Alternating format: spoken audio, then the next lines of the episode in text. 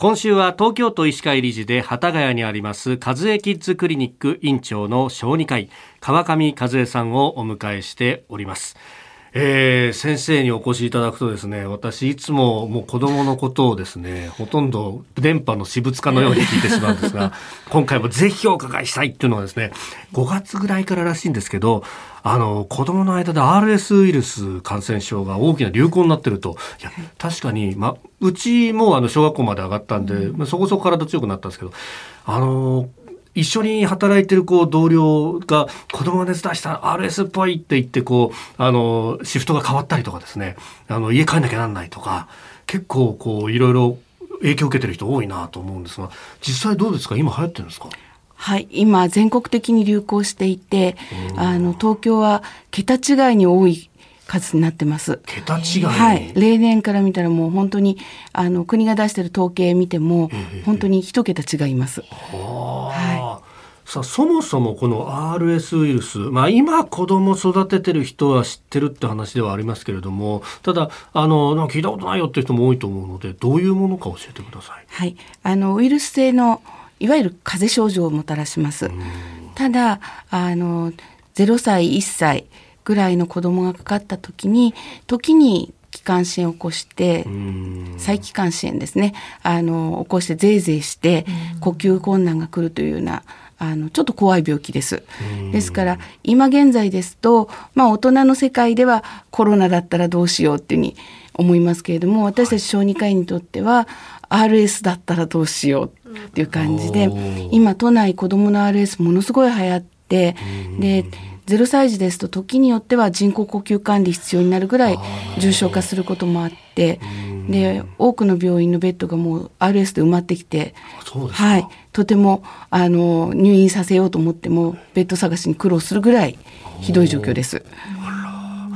これね、あの、そういうこう、命にも関わる可能性があるということで注意しなきゃなんないと、はい、この注意すべきポイントというか何をしたら予防になりますか？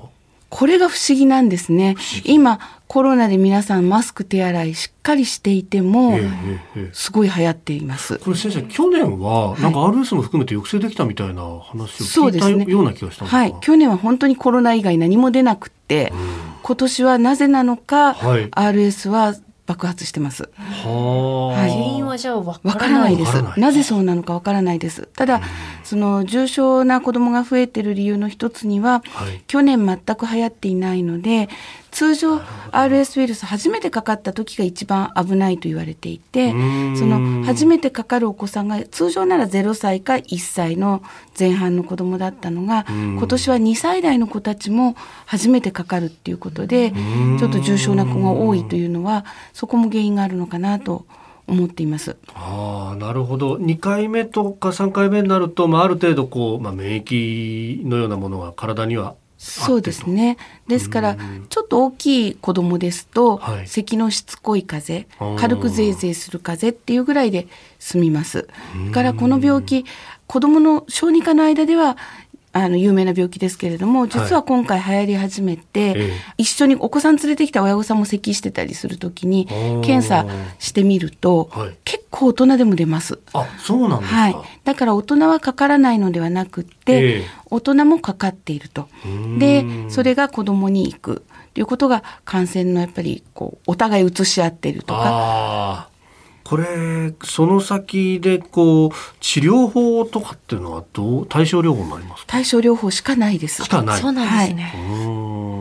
そうすると咳が出たら咳を鎮めるお薬出したりとかそういうところで熱が出たら熱冷まし出したりとかって形ですそうですね。そういうことになります。ただ咳も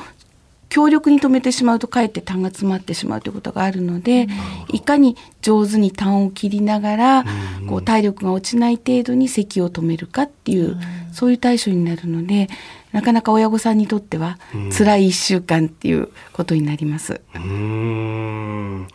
えー、和江キッズクリニック院長川上和江さんにお話を伺っております。先生明日もよろしくお願いします。よろしくお願いいたします。